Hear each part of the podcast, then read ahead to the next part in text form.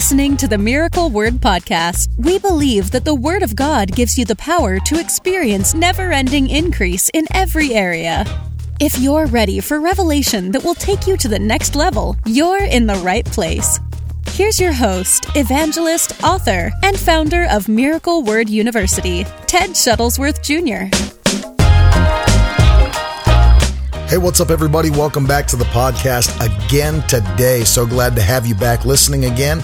And uh, today's going to be an amazing episode. I just got a message this week, and uh, somebody was asking me uh, from Ohio to talk a little bit about uh, guarding your heart or or renewing your mind in that same vein of thought. Today we're going to cover what you saw in the title is what I consider to be the one life hack that will always lead you into victory. And uh, we're going to jump into that in just a moment. I want to quickly say, if you're listening to the podcast and it's Tuesday, the day that it launched, you only have two and a half days left uh, for that special that we released where you can get the brand new book, Unhang Your Harp How to Receive Every Blessing That God Set Aside for You by the Power of Praise for a discount of 33%. So you can go to our website, which is shop.miracleword.com and you can check it out there and you can get the book for a 33% discount. That is, it is now $10 and uh, it's normally $15, but for the next two and a half days, you still have the opportunity to get it at a 33% discount. So go grab that today, grab a copy for somebody else, bless them with it, and I know it'll be a blessing to you. All right, let's jump in again today. Uh, I want to deal with this subject of the power of guarding your heart uh, or renewing your mind. And I want to start by reading a verse of scripture that's found in Proverbs chapter 4. And this is uh, a scripture that you should definitely commit to memory. But the Bible says this in Proverbs chapter 4 uh, and verse 23. Uh, this is the New Living Translation. It says, Guard your heart above all else, for it determines the course of your life. That's huge. Re- read that with me one more time. Guard your heart above all else, for it determines the course of your life. Now, think about this fact that the book of Proverbs, um, it, it, which it says this in the verse in the first chapter, if you study it, the book of Proverbs is created so that people who need wisdom can gain wisdom. Those that are simple can become those that are wise. And it's for young people, especially, to continue to gain wisdom throughout their life. And uh, if you're looking and through this book and reading it uh, to glean the wisdom that the Bible gives us from it, it's very interesting that uh, obviously the entire Bible carries wisdom for life. There's no question about that. In fact, the psalmist wrote in Psalm 119 and verse 130, Lord, the entrance of your words brings light and gives understanding to the simple. So it's all of God's word that gives us wisdom or light being revelation knowledge. The entire Bible provides supernatural wisdom for the believer. However, the book of Proverbs was written for that express purpose of delivering wisdom into the people that are following God. And so when you read the book of Proverbs and you see that it clearly says, above all else, that right there should be a sign to every person uh, studying this book and, and, and gleaning wisdom that what the writer of Proverbs is saying in this passage is not just extreme wisdom. He considers it to be the paramount uh, philosophy of wisdom. What he's saying here, above all else, guard your heart. Why is that? We're going to jump into that today. Why is it more important to guard your heart than any other thing? Well, the explanation here from Proverbs chapter 4 is this it, being your heart, determines the very course of your life.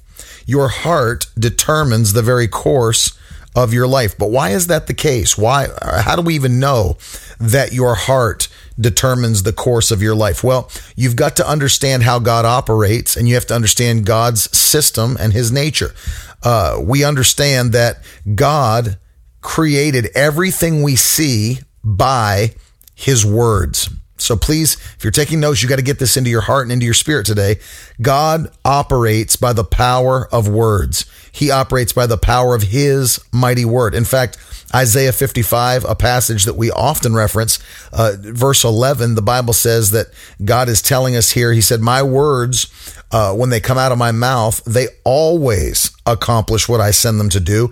They never return to me empty and they never return void. So God operates by a power of the performance word.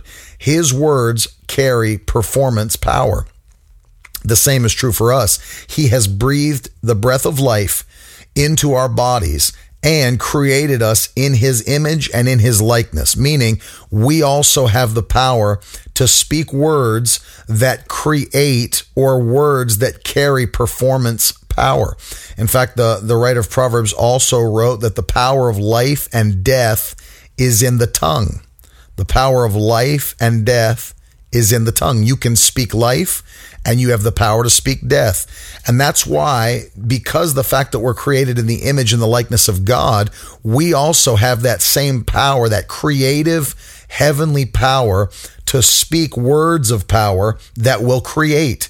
They will create our reality. They'll create our future. So the reason that the writer of Proverbs says here, above all else, guard your heart that it determines the course of your life. The reason he said that is because there's a principle that is true universally. And Jesus taught about this principle in the Gospel of Mark, chapter 7. And I want to read you this uh, passage of scripture where he's teaching here about inner purity. And uh, this is what he said in verse 14 of Mark chapter 7. Then Jesus called to the crowd to come and hear. All of you listen, he said and try to understand. It is not what goes into your body that defiles you. You are defiled by what comes from your heart. Then Jesus went into a house to get away from the crowd, and his disciples asked him what he meant by the parable he had just used. He said, Don't you understand either? Can't you see that the food you put into your body cannot defile you? Food doesn't go into your heart but only passes through the stomach and then goes out into the sewer. By saying this, he declared that every kind of food is acceptable in God's eyes. Then he added, It is what comes from inside that defiles you. For from within, out of a person's heart, see, get this now, this is verse 21 of Mark 7. Jesus said, For out of a person's heart come evil thoughts, sexual immorality theft, murder, adultery, greed, wickedness, deceit, lustful desires, envy, slander, pride, and foolishness. All these vile things come from within, and they are what defile you. So, Jesus is teaching here about the power of guarding your heart. He's teaching about the power of keeping your heart clean. So, what comes out of your heart that creates these realities, either evil or pure and good? Well, it's your words. And I want you to see that with me. Jesus taught that in Matthew chapter 12, verse 34. Look at this, speaking to those that could not understand what he was saying, those that were religious. He says in verse 34 of Matthew 12, You brood of vipers, how can you speak good things when you're evil? For out of the abundance of the heart, the mouth speaks. Get that. Out of the abundance of the heart, the mouth speaks. So Jesus is not telling us that you speak just what's in your heart. He's saying, he's saying that you speak what's in the abundance of your heart or what fills your heart. That's what comes out of your mouth. In fact, Jesus clarifies this in Luke chapter 6. Look at verse 45 Luke chapter 6, verse 45, he said, The good person out of the good treasure of the heart produces good, and the evil person out of evil treasure produces evil. For it is out of the abundance of the heart that the mouth speaks. Once again, that's Luke 6:45. Jesus continues teaching here that your heart, the reason that it's so vital to guard your heart is because the words that you speak, the power of the word that you speak, comes out of what has filled your heart. It comes from what has filled your heart. That's why even when I was a youth pastor years ago and I would preach and teach on purity, I would teach on, you know, saving yourself sexually until marriage. I would teach on these different things. And I would have young people come to me and they say, man, you know, Pastor Ted, I really, really want to uh, save myself for marriage. I really want to make sure that I'm living pure.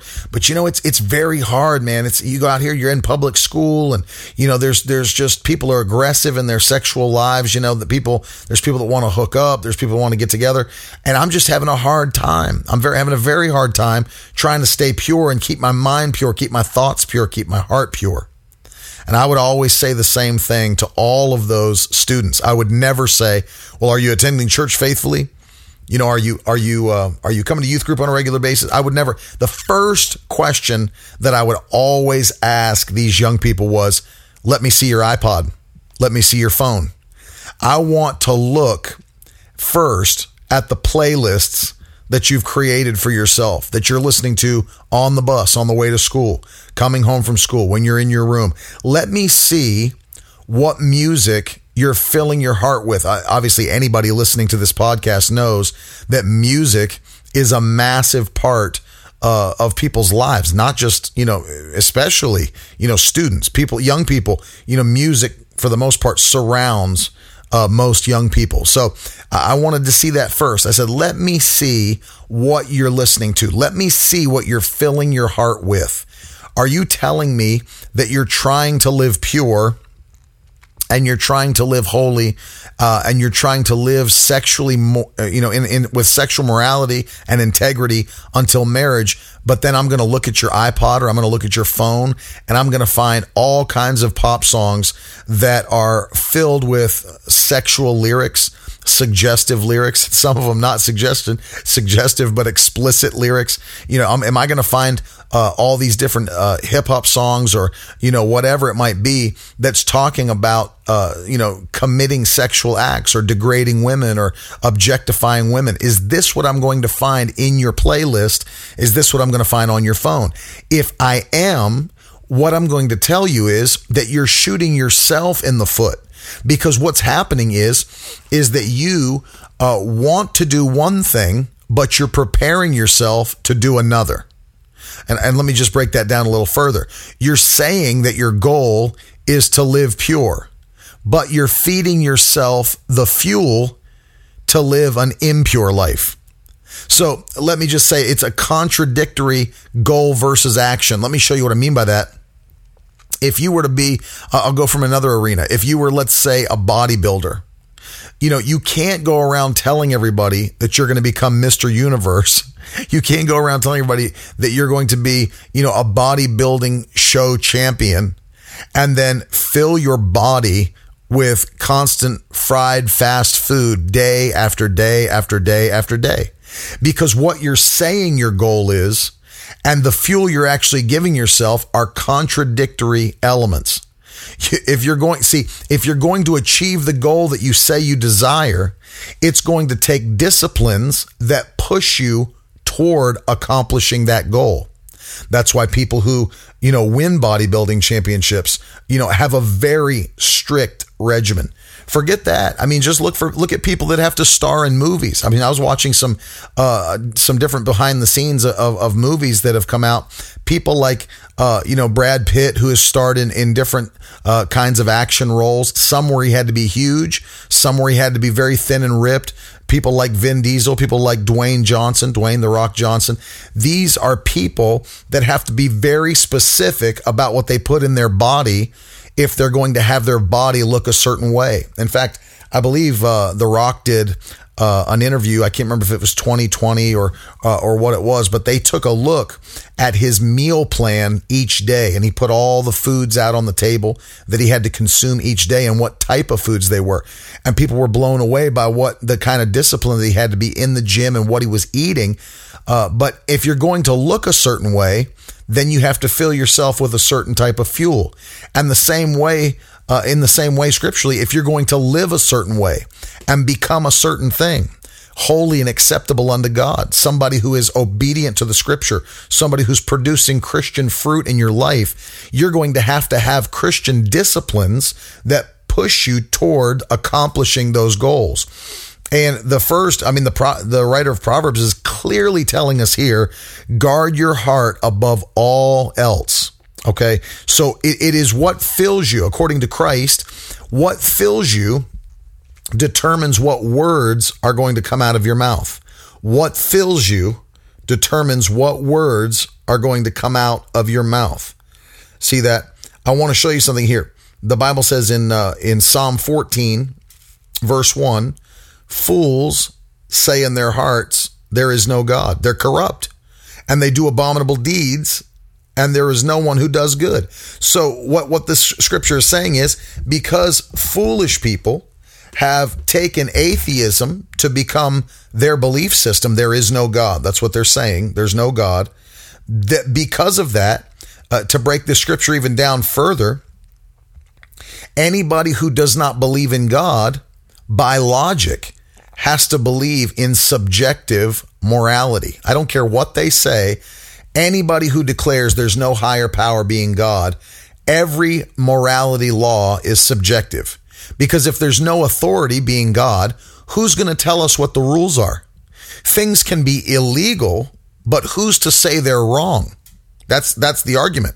You know, if if there's no God to make a moral law, then what man can tell me what is right and what is wrong? Where does right and wrong come from? If no one defines it that's beyond human ability, then where does right and wrong actually come from? Who who said it's wrong to cheat? Who said it's wrong to murder? Who says it's wrong to kill? You know, you go through, you go right through the Ten Commandments. You can go go right through them. Who says it's wrong to commit adultery? If it's what makes me feel good, who, who's going to tell me it's not right? And see, that's why Psalm 14 is saying, fools say in their hearts, there's no God, and they're corrupt, and they do abominable deeds, and there's no one who does good.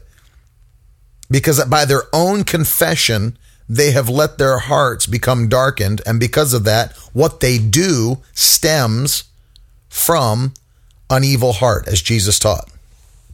Proverbs chapter 10, verse 11, the Bible says, The mouth of the righteous is a fountain of life, but the mouth of the wicked conceals violence. So notice here, the same principle being true is that out of out of the treasury of a good heart, a fountain of life is produced. Out of the treasury of an evil heart, wicked is concealed. Violence is concealed. Wickedness and violence and every evil thing the Bible teaches comes out of a heart that has not been protected, that's not been regenerated.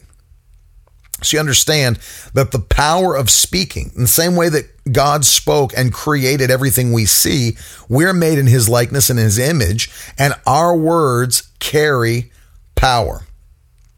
In fact, did you ever listen to or read the word that God gave to Joshua as he was taking over as the leader of Israel? And it was transition from Moses to Joshua now being the leader.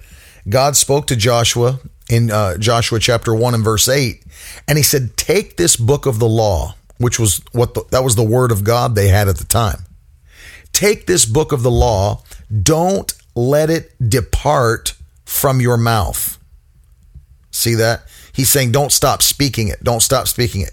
Meditate upon it day and night so that you will be careful to obey all that is written therein. So let's just break that down for a second. God's telling Joshua, if you're going to be a successful leader, if you want me to be with you as I was with Moses, then take my word, speak it on a daily basis. Also, meditate on it, think about it, let it fill your heart day and night so that you will be careful to do everything that's written in it. So God is giving Joshua a principle here. He's saying, first of all, speak my word on a daily basis. There's power in doing that. And secondly, take my word and meditate on it all day, all night, all day, all night. Meditate on my word. He said, when you fill your heart with the meditations of my word, you will be careful to obey my word. So God is trying to get across to Joshua. Of course, we know it is obedience. It is our obedience to God's word by faith that pleases him. So we start to understand that when Joshua will obey the mighty word of God because his meditation has been on the word, uh, you know, the psalmist wrote the same thing. I mean, you go to Psalm 119 and verse 11, it's a, it says, Lord, your words have I hid in my heart that I might not sin against God. Your words have I hid in my heart that I might not sin against God. So it is the hiding of his word in our heart. We've got to consume his word. We've got to ingest his word. We've got to meditate on his word.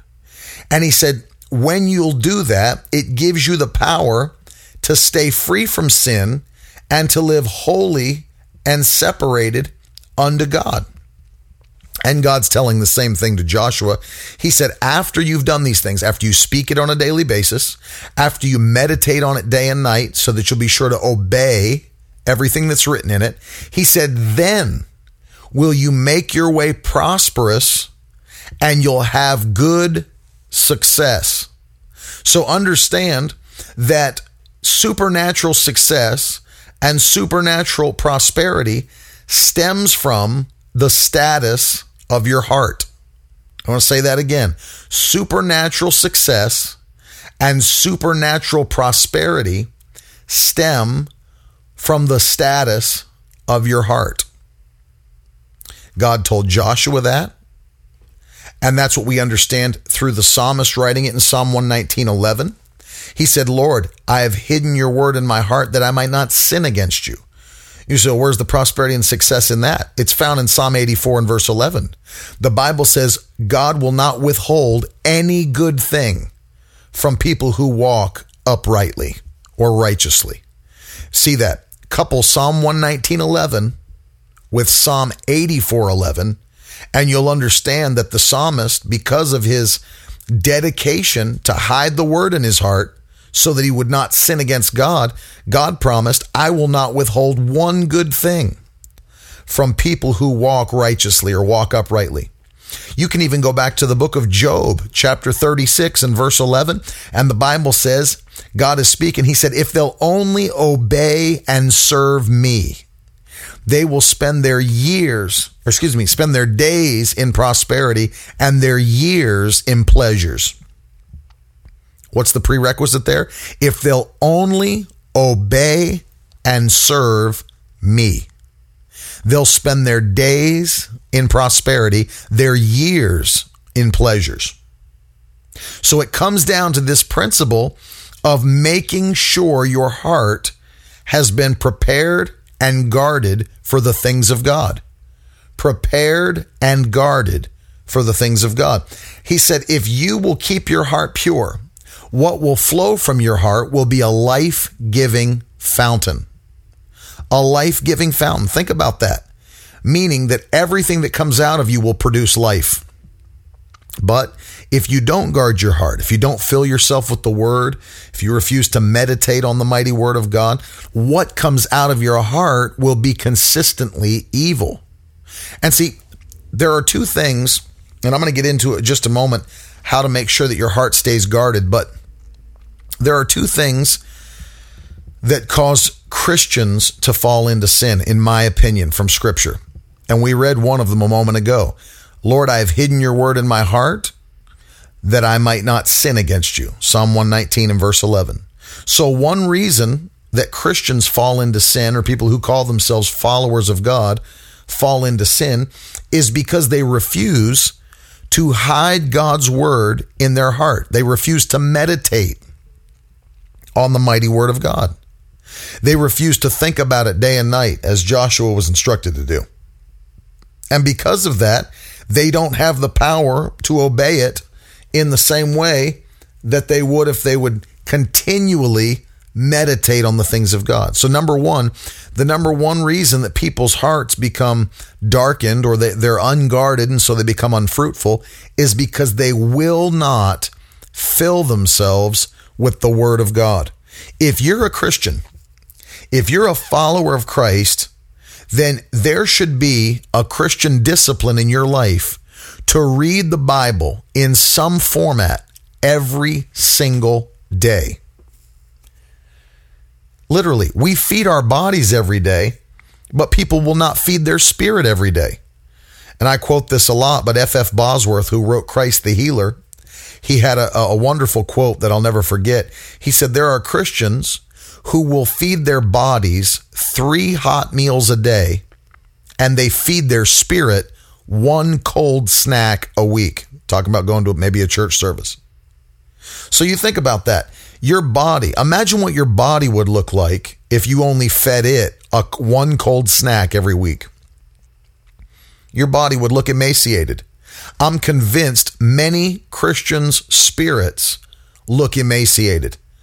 They look thin, sickly, weak. That's why Paul, the apostle, had to instruct the church in Ephesus to be strong in the Lord and in the power of his might. Be strong in the Lord. You know what that means? It means you can be weak in the Lord.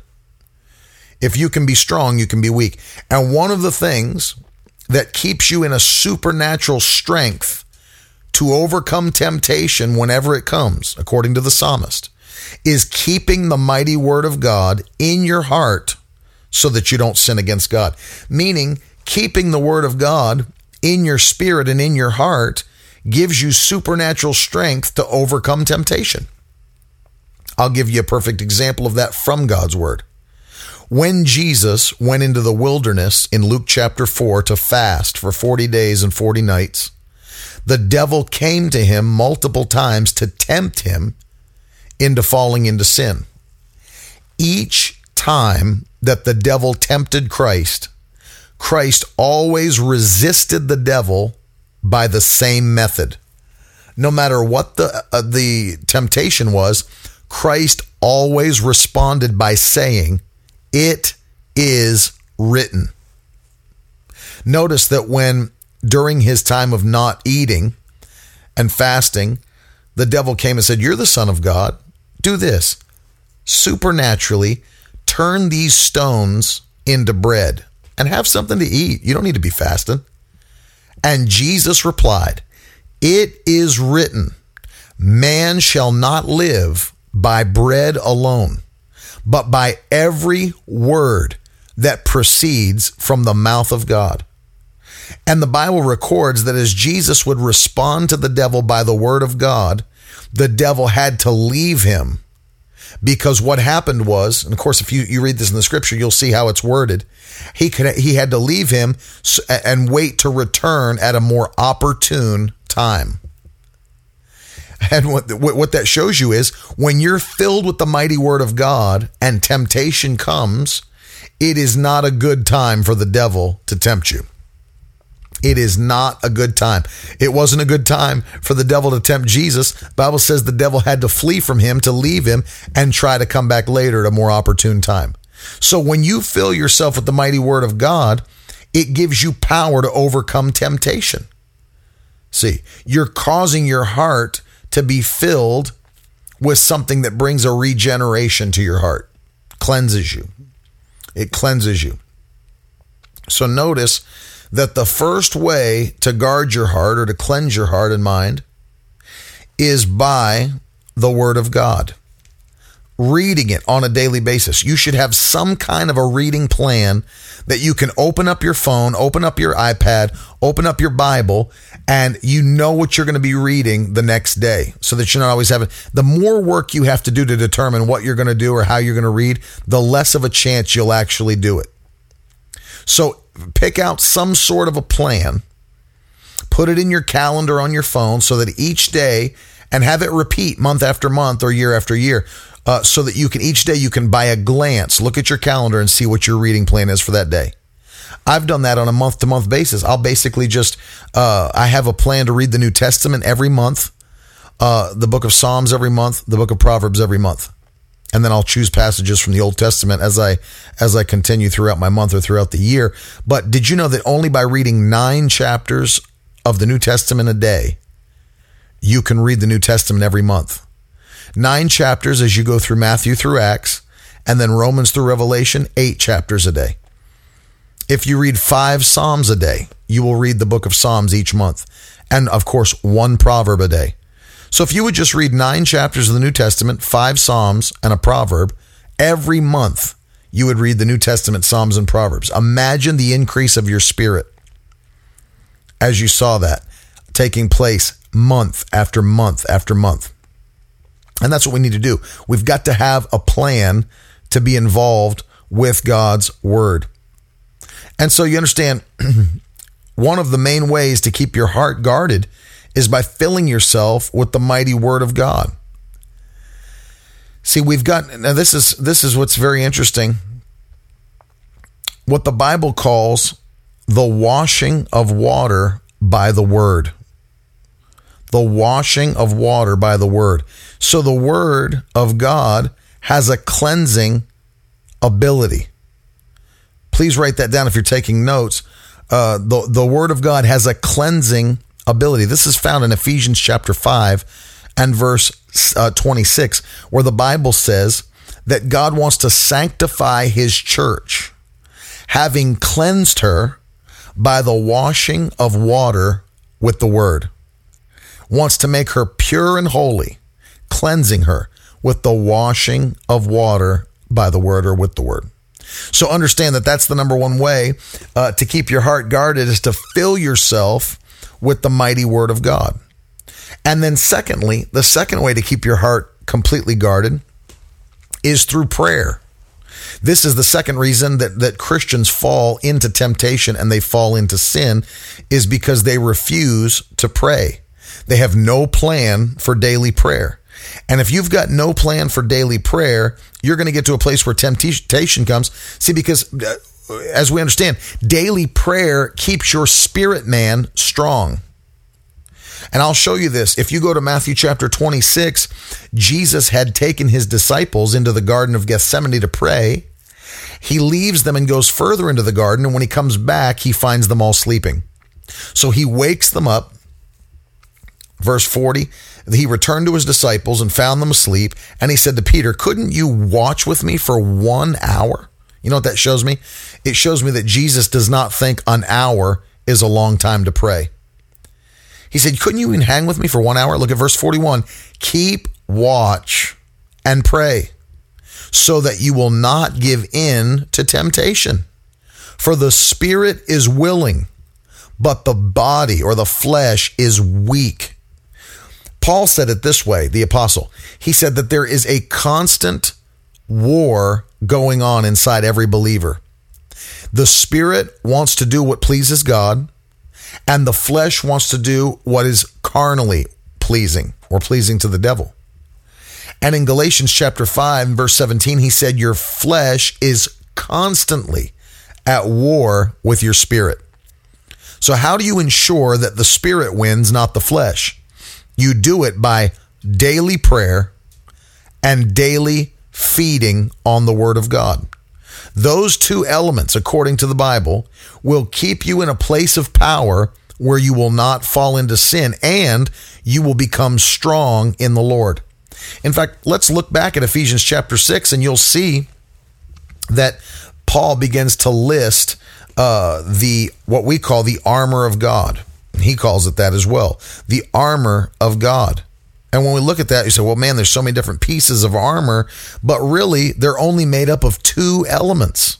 Just two elements. Let me read it to you.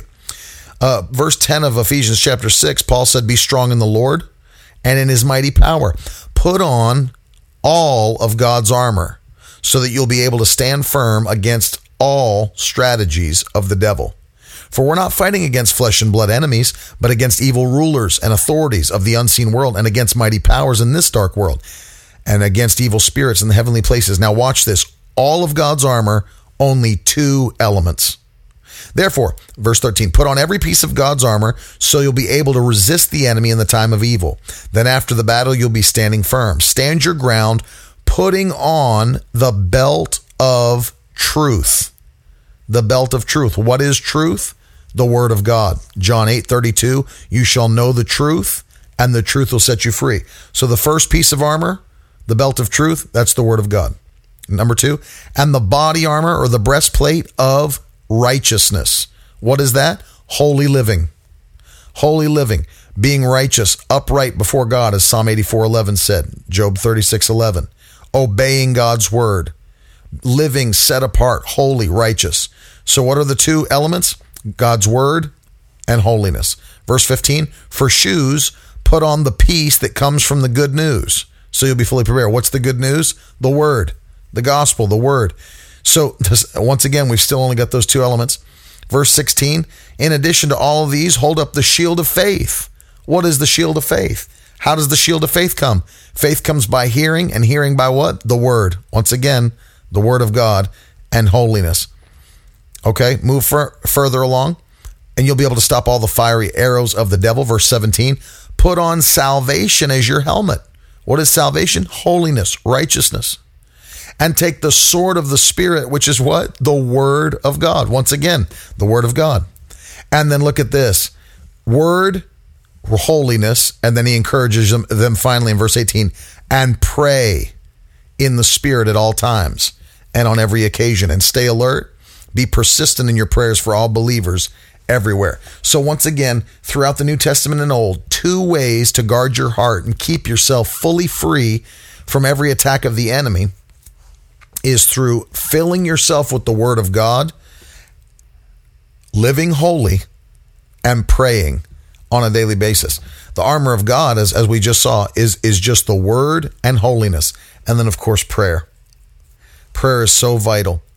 You know, did you know that Paul wrote to Timothy who is his son in the gospel. And he's encouraging him. He wants him to be able to fully please the Lord in all that he does.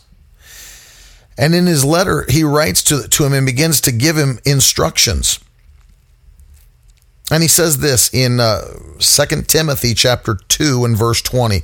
Paul said, In a wealthy home, some utensils are made of gold and silver and some are made of wood and clay. The expensive utensils are used for special occasions, and the cheap ones for everyday use. So if you keep yourself pure, you'll be a special utensil for honorable use. Your life will be clean, and you'll be ready for the master to use you for every good work. So notice here's the benefit of guarding your heart.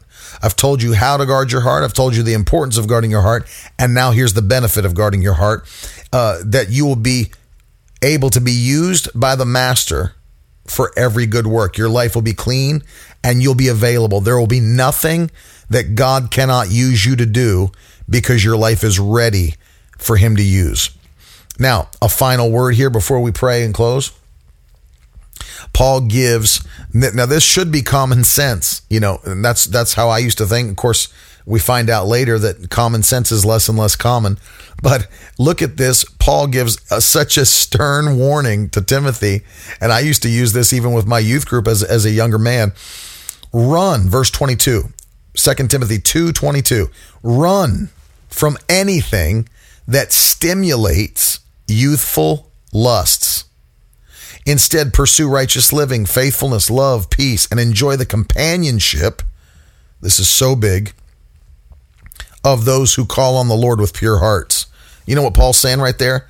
Stop hanging out with knuckleheads that will not obey the word of God. If you need more on this, go to 2 Corinthians chapter 6, start reading at verse 14, and go on down through the end. And you'll see that Paul's trying to teach the Corinthian church we're not called to have relationships with people who spit on what we consider to be dear, holy, and pure in our lives. I've got no reason to form friendships and relationships where I'm spending time with and getting advice from people who don't even serve the Lord. Doesn't mean I don't love people that aren't Christians. Of course I do. Doesn't mean I don't give them the gospel. Of course I do. But I'm not called to be their friend and spend time and, and get advice from them and be intimate on that relationship. That is, that is not what we're called to do. And the Bible's very clear about that. And one of the things that keeps people from guarding their heart in a perfect way is that they continue to spend time with others who do not have the same spiritual desires that they have. They continue to hang out with people. You know, when you get saved and you just got saved and you used to hang out with people that get drunk every weekend, you are now called to live a different kind of life. You're not called to continue to go out and get drunk next weekend. You're saved now. You belong to God now. You're not called to do those same old things. You're supposed to be separated. Well, but I've known those people for so long. They've been my friends for so many years. Good. Get them saved. Get them free from drinking, smoking, having sex before marriage, all those other things. Every every kind of unclean uh, mode of life. Get them out of that. Bring them into the kingdom. But that doesn't mean continue to hang out with them and do what they do. That is the number one thing that drags people back into an old way of living is that they refuse to sever connections and ties with people who refuse to call on the Lord with pure hearts. And Paul said in verse uh, 22 of, of 2 Timothy 2 very clearly, run from anything that stimulates youthful lust. Instead, pursue righteous living, faithfulness, love, and peace, and enjoy the friendship of those who call on the Lord pure hearts. Make your friends in a faith environment. Make your friends at church. Make your friends at these Bible studies, whatever it is. Find friends that want the same things you want. Find the friends that are pushing in the same direction that you're pressing. Don't find friends that every time you get around, are you still going to church every week? I can't believe you do that. I mean, what that's what a waste of time. You know, it's not even scientific. I mean, if you study science, you know, religion and science, you know, science has made religion look so foolish. You know, people that talk like that, people that think they're smarter than God, you know, people that don't care what God has to say about anything. I refuse to spend time with people like that. My goal is to guard my heart, press toward the mark. God has a plan for your life and for mine. And if we're going to let the things that flow out of our heart be fruitful and impactful, our hearts have got to be guarded. They've got to be guarded. Stay away from sin. Stay away from things that are displeasing to God. Don't go back into a living a, life that's displeasing. Don't let this lie in this generation, this hyper grace message that your actions don't matter because we're all just sinners. And, you know, it's just really just Jesus that God looks at Jesus, doesn't care about us. He looks at Jesus because it's more about what he did than what we do. It's not true. Read the whole book of James. It's about how you live. Read the book of Revelation. Jesus comes back to the churches and judges them based upon how they're living, their actions, what they're doing with their life. What you do matters. Your life matters. So do what it takes to live for God with your whole heart. Jesus is coming back soon, and we've got to be ready to see him. And there's work to be done before he comes. That's why we need to be vessels of gold and vessels of silver, as Paul told Timothy, that the master can use for any purpose and for any task. Amen. I want to pray for you guys today, all of you that are listening. If you can understand this, you, you need to you need to see and realize that our hearts as, as the writer of Proverbs said, are the most vital part of our lives. What comes out from the inside of us has got to be filled with life. Why? Because we're surrounded by a dying world that needs divine life. And the only person that's going to be able to give divine life to a dying person is someone who's filled with divine life. And if you're not filled with the word and you're not filled with God's mighty spirit, you've got nothing to give to others. It's not about philosophy. It's not about any kind of religious, uh, you know, liturgy. None of that. It's about having the life and power of God operating in your life.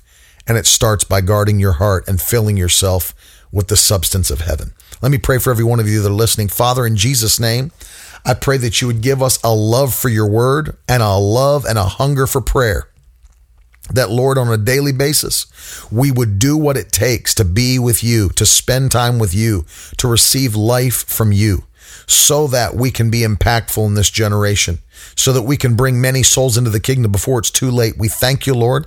And Father, we, I pray now for every person that's listening that you would burn them up with a mighty desire to see souls saved before it's too late. In Jesus' name, we thank you for it and we give you praise and glory. In Jesus' name, Amen. Listen, thanks for listening again this week. Uh, I really appreciate it. If you're listening to this podcast and you've gotten this far through it, I want you to do me a favor. If you don't mind, screenshot it, share it with somebody, send it to some friends, tell them you got to get this. It'll change your life. We're going to get the word out and change a generation before it's too late. I love you guys very much. And don't forget until next week, goodness and mercy are following you for the rest of your life. I'll talk to you next week. We would love for you to join us in a live service. To find out when Ted Shuttlesworth Jr. will be near you, please visit our website at www.miracleword.com.